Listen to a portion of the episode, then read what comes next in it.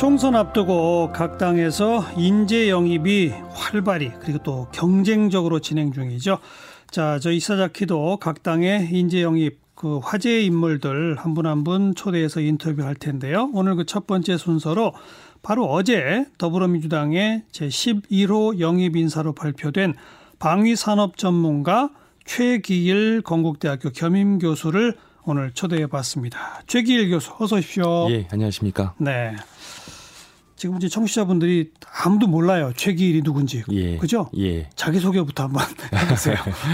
예, 앞서 소개를 해주셨는데 어제 더불어민주당 인재영입 11호로 예, 소개가 예. 된 최기일이라고 합니다. 음.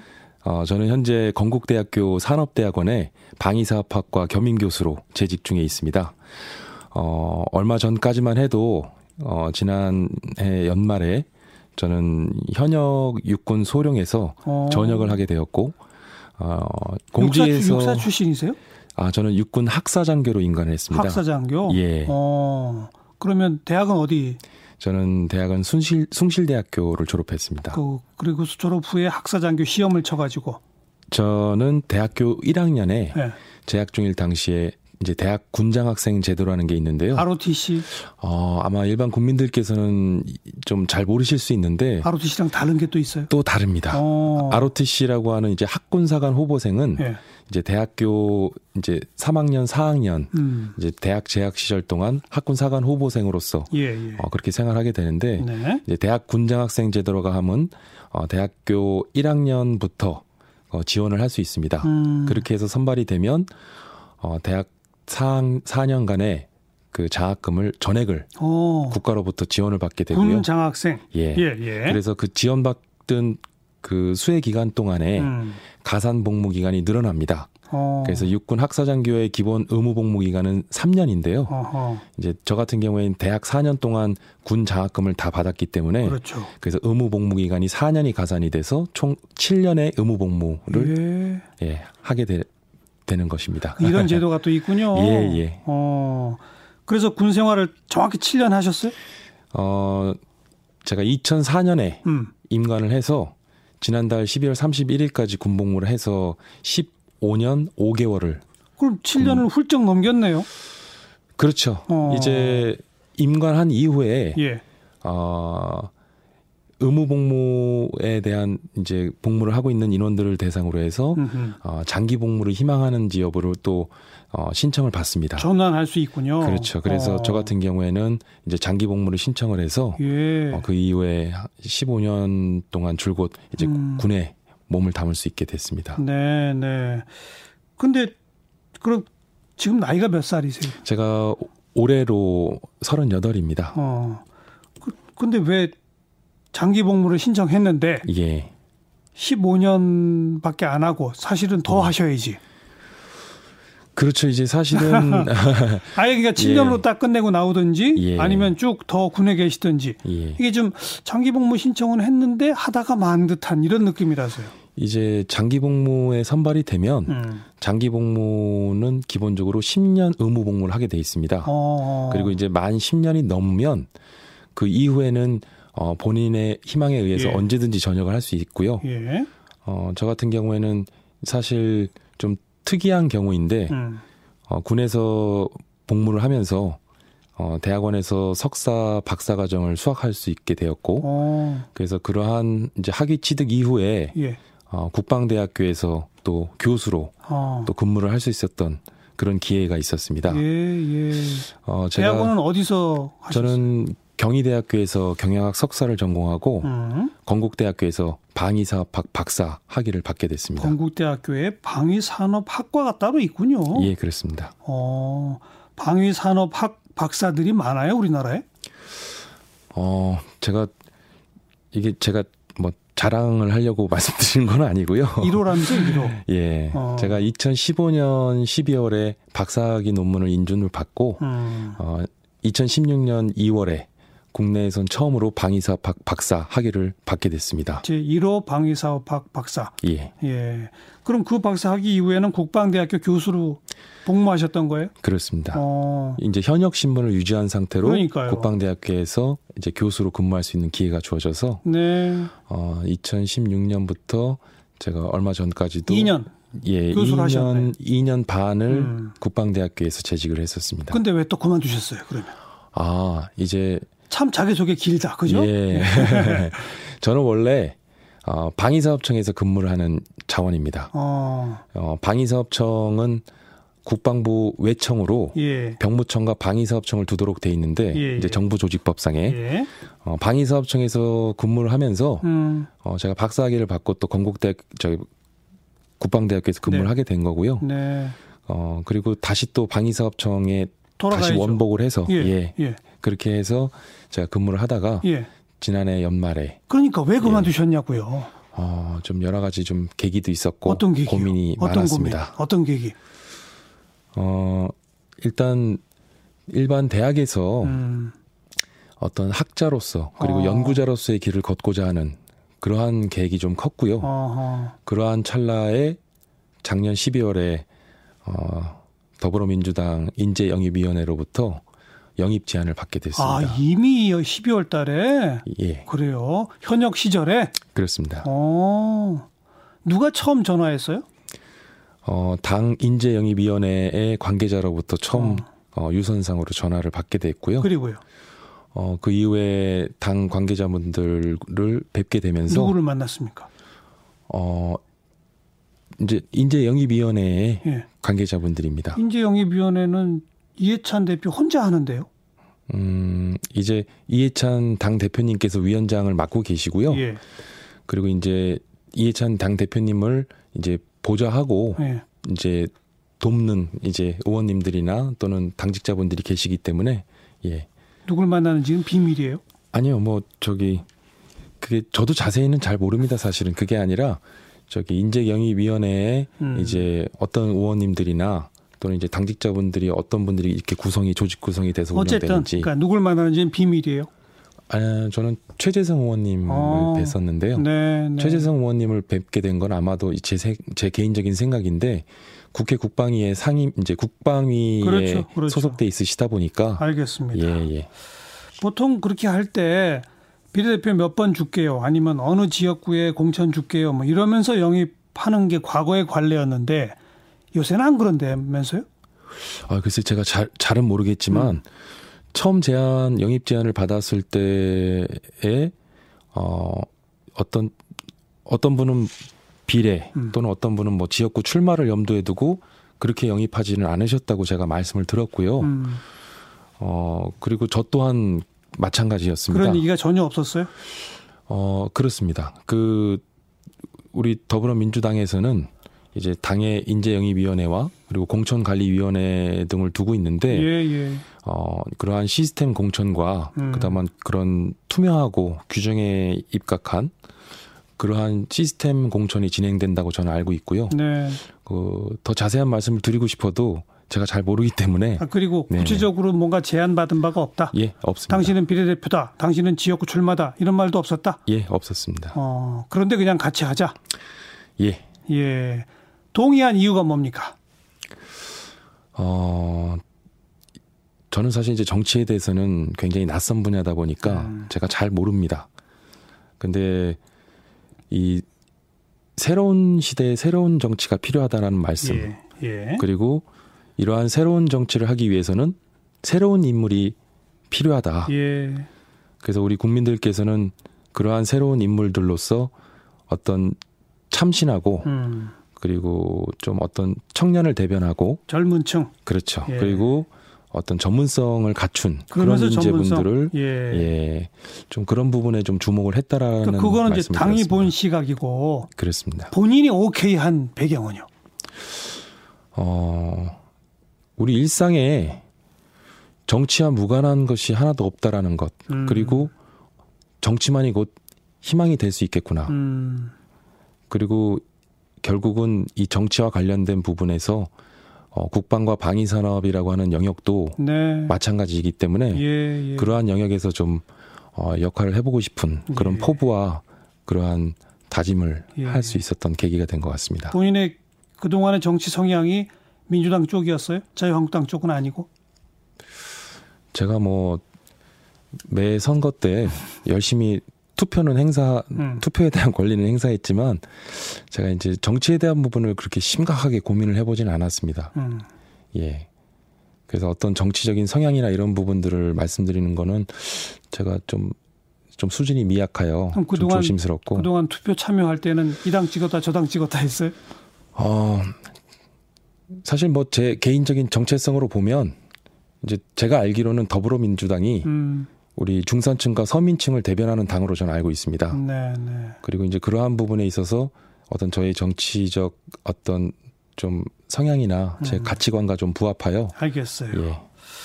방위산업 박사 1호 논문이 방위산업 원가 패러다임 전환에 대한 논문이네요. 그죠? 예. 우리나라 방위산업에 대한 국민 신뢰는 지금 몇 프로쯤이라고 보세요?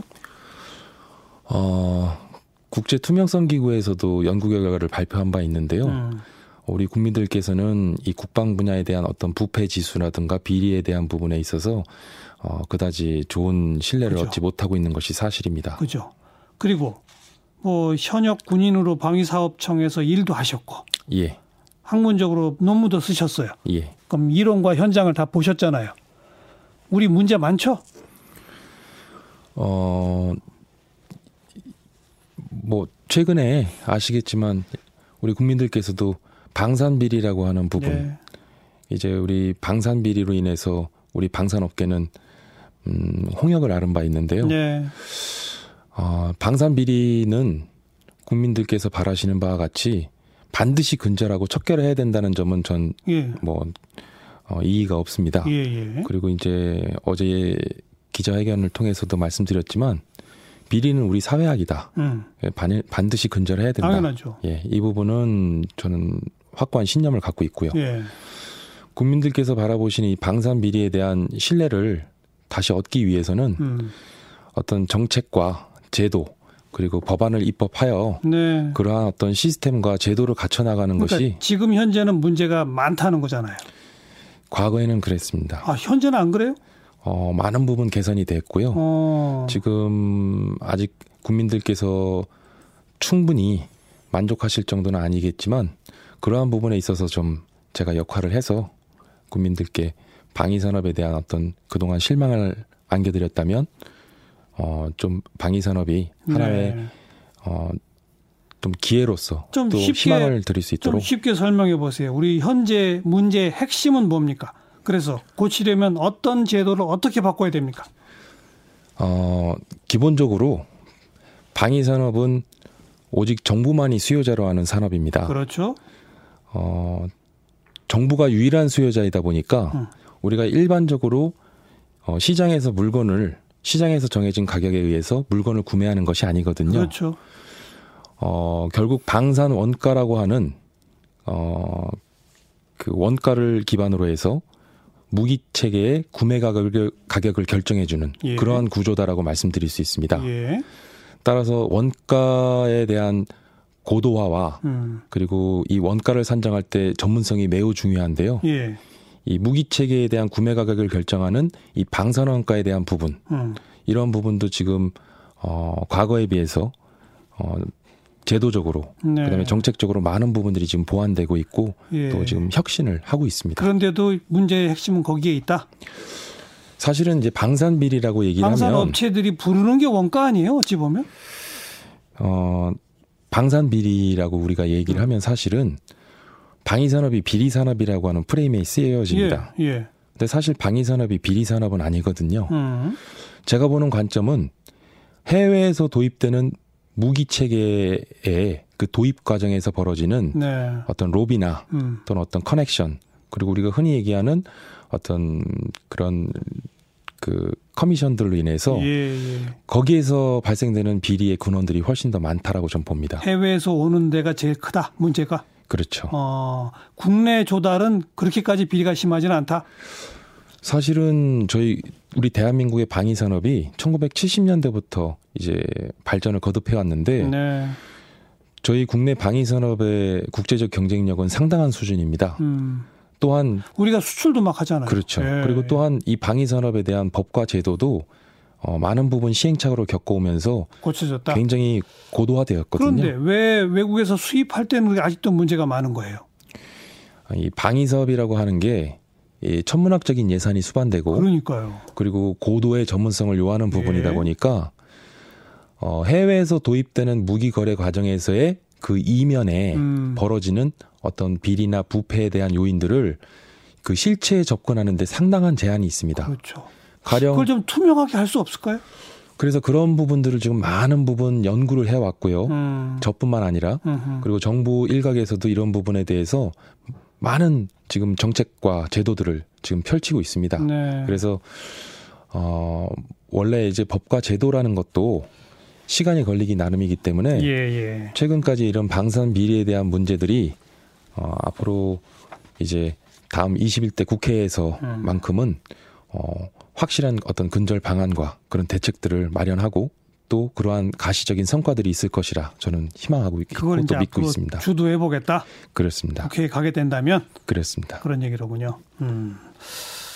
그 조금 더 대중적 어떤 파괴력이나 호소력이 있으려면 어뭐 역대 정부, 특히 최근 정부에 있어서의 외국산 무기 도입 가운데 여기에 가장 큰 이런 문제가 있었다. 뭐 이런 좀 현실적 폭로 같은 게 있어야 되지 않을까요? 어, 뭐, 이- 이미 일반 국민들께도 뭐 여러 매스컴을 통해서도 그러하고 그리고 방산비리라 일컬어졌었던 주요 대형 무기체계 사업들 예. 이러한 사업들에 대한 이제 수사 조사 감사 예. 그리고 또 관련 법원에서의 판결들이 있었습니다. 그래서 뭐 굳이 제가 그걸 일일이 열거해서 설명드리는 것보다 이미 우리 일반 국민들께서 많이 알고 계실 거라 생각이 되고요. 아니 그런 식으로 적발돼서 처벌까지 간 거 말고 예. 안 알려져 있지만 사실은 이게 문제였습니다. 뭐 이런 게 좀 나와야 되지 않을까요? 그런 거 없나요? 제가 앞서도 말씀드렸지만 사실 이 방산 비리나 방위 사업 혁신에 대한 연구를 하는 저는 연구자입니다. 음. 사실 제가 어떤 수사권이나 아, 조사권이 없기 때문에 하긴 또 그러네요. 사실 그런 부분은 제가 의심은 가야지만 뭐라고 말하기는 그렇죠. 사실 뭐 심증은 가나 네, 네. 물증은 제가 확인하지는 못하니까 아, 제가 이 자리에서 밝히진 못하지만 아, 어 그런 심- 드는 부분이 심증 많습니다. 가는 건수는 여러 건 있다 이런 거 아닙니까? 그렇죠. 그죠? 예. 그 어떻게 막을지 길목을 아시는 거 아니에요? 어 저는 지금까지의 어떤 방산 비리에 대한 접근이 음, 사후적인 어떤 제재에 좀 방점을 두었다면 그렇죠. 저는 이제 사전적인 차원에서 어떤 예방적 효과로서 그 예방에 대한 부분에 좀 무게를 두려고 합니다. 네. 어 제가 관련 논문이나 또 연구 결과를 통해서도 발표를 했지만 음, 해외 사례를 보면 뭐 대표적으로 리니언시 제도라는 게 있습니다. 이제 내부 고발자 제도를 일컫거든요. 예, 예, 예. 그래서 이러한 리니언시 제도를 어 일반인이 접근하기 어렵고 네. 그리고 고도의 전문성을 요하면서 복잡한 사업 과정을 거치는 이 방위 사업에 꼭 필요하죠. 그렇죠. 어. 이러한 성숙한 내부 고발자 제도를 도입해서 알겠습니다. 정착시킨다면 예. 예. 예방에 대한 효과도 크- 클 것이다. 음, 예. 그 모병제로 곧 갈 수밖에 없다 이런 얘기 하셨죠. 예. 언제쯤 가야 됩니까? 어, 제가 어제 기자회견에서도 좀 모병제에 대한 말씀을 드렸는데요. 예. 먼저 개인적인 견해라고 분명하게 네. 말씀드렸고요. 네. 오늘 이 자리에서도 또 개인적인 예, 예. 차원에서 말씀을 드리자면, 어, 저는 모병제는 필연이다. 음. 이거는 우리 아, 현재 그러니까 언제쯤부터 하면 좋을까요? 저는 사실 모병제는 이미 시작됐다고 봅니다. 어, 그래서 모병제라고 하는 것은요. 사실 군의 사이즈가 과거에 비해서는 사이즈가 현저하게 작은 사이즈화 되는 것입니다.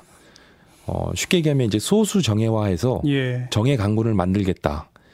현재 국방개혁 2.0에서 추진하고 있는 그러한 부분과 맥락을 같이 하고 있고요. 음, 그리고 이 모병제가 성공 성공하려면 그리고 모병제로 가기 위해서는 기본적인 전제 조건들이 몇 가지가 있는데 말씀드린 정예 강군으로 가기 위한 첫 번째가 정예 간부화입니다. 간부화. 예, 예. 예. 그래서 지금 우리 부사관 계급이나 또는 장교 계급에 계신 이 간부 집단이 음, 어, 비중이 늘어나고 그리고 이러한 감, 정예 강부화를 위한 여러 관련 직무 교육을 비롯해서 그다음에 관련된 어, 그런 제도들을 예. 지금 국방부에서는 추진하고 있고요. 알겠습니다. 예.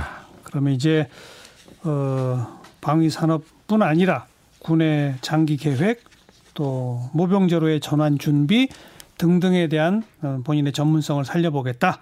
이 말씀까지 듣도록 하겠습니다. 더불어민주당 인재영입 제11호 건국대학교 최기일 겸임교수였어요. 오늘 고맙습니다. 예, 감사합니다.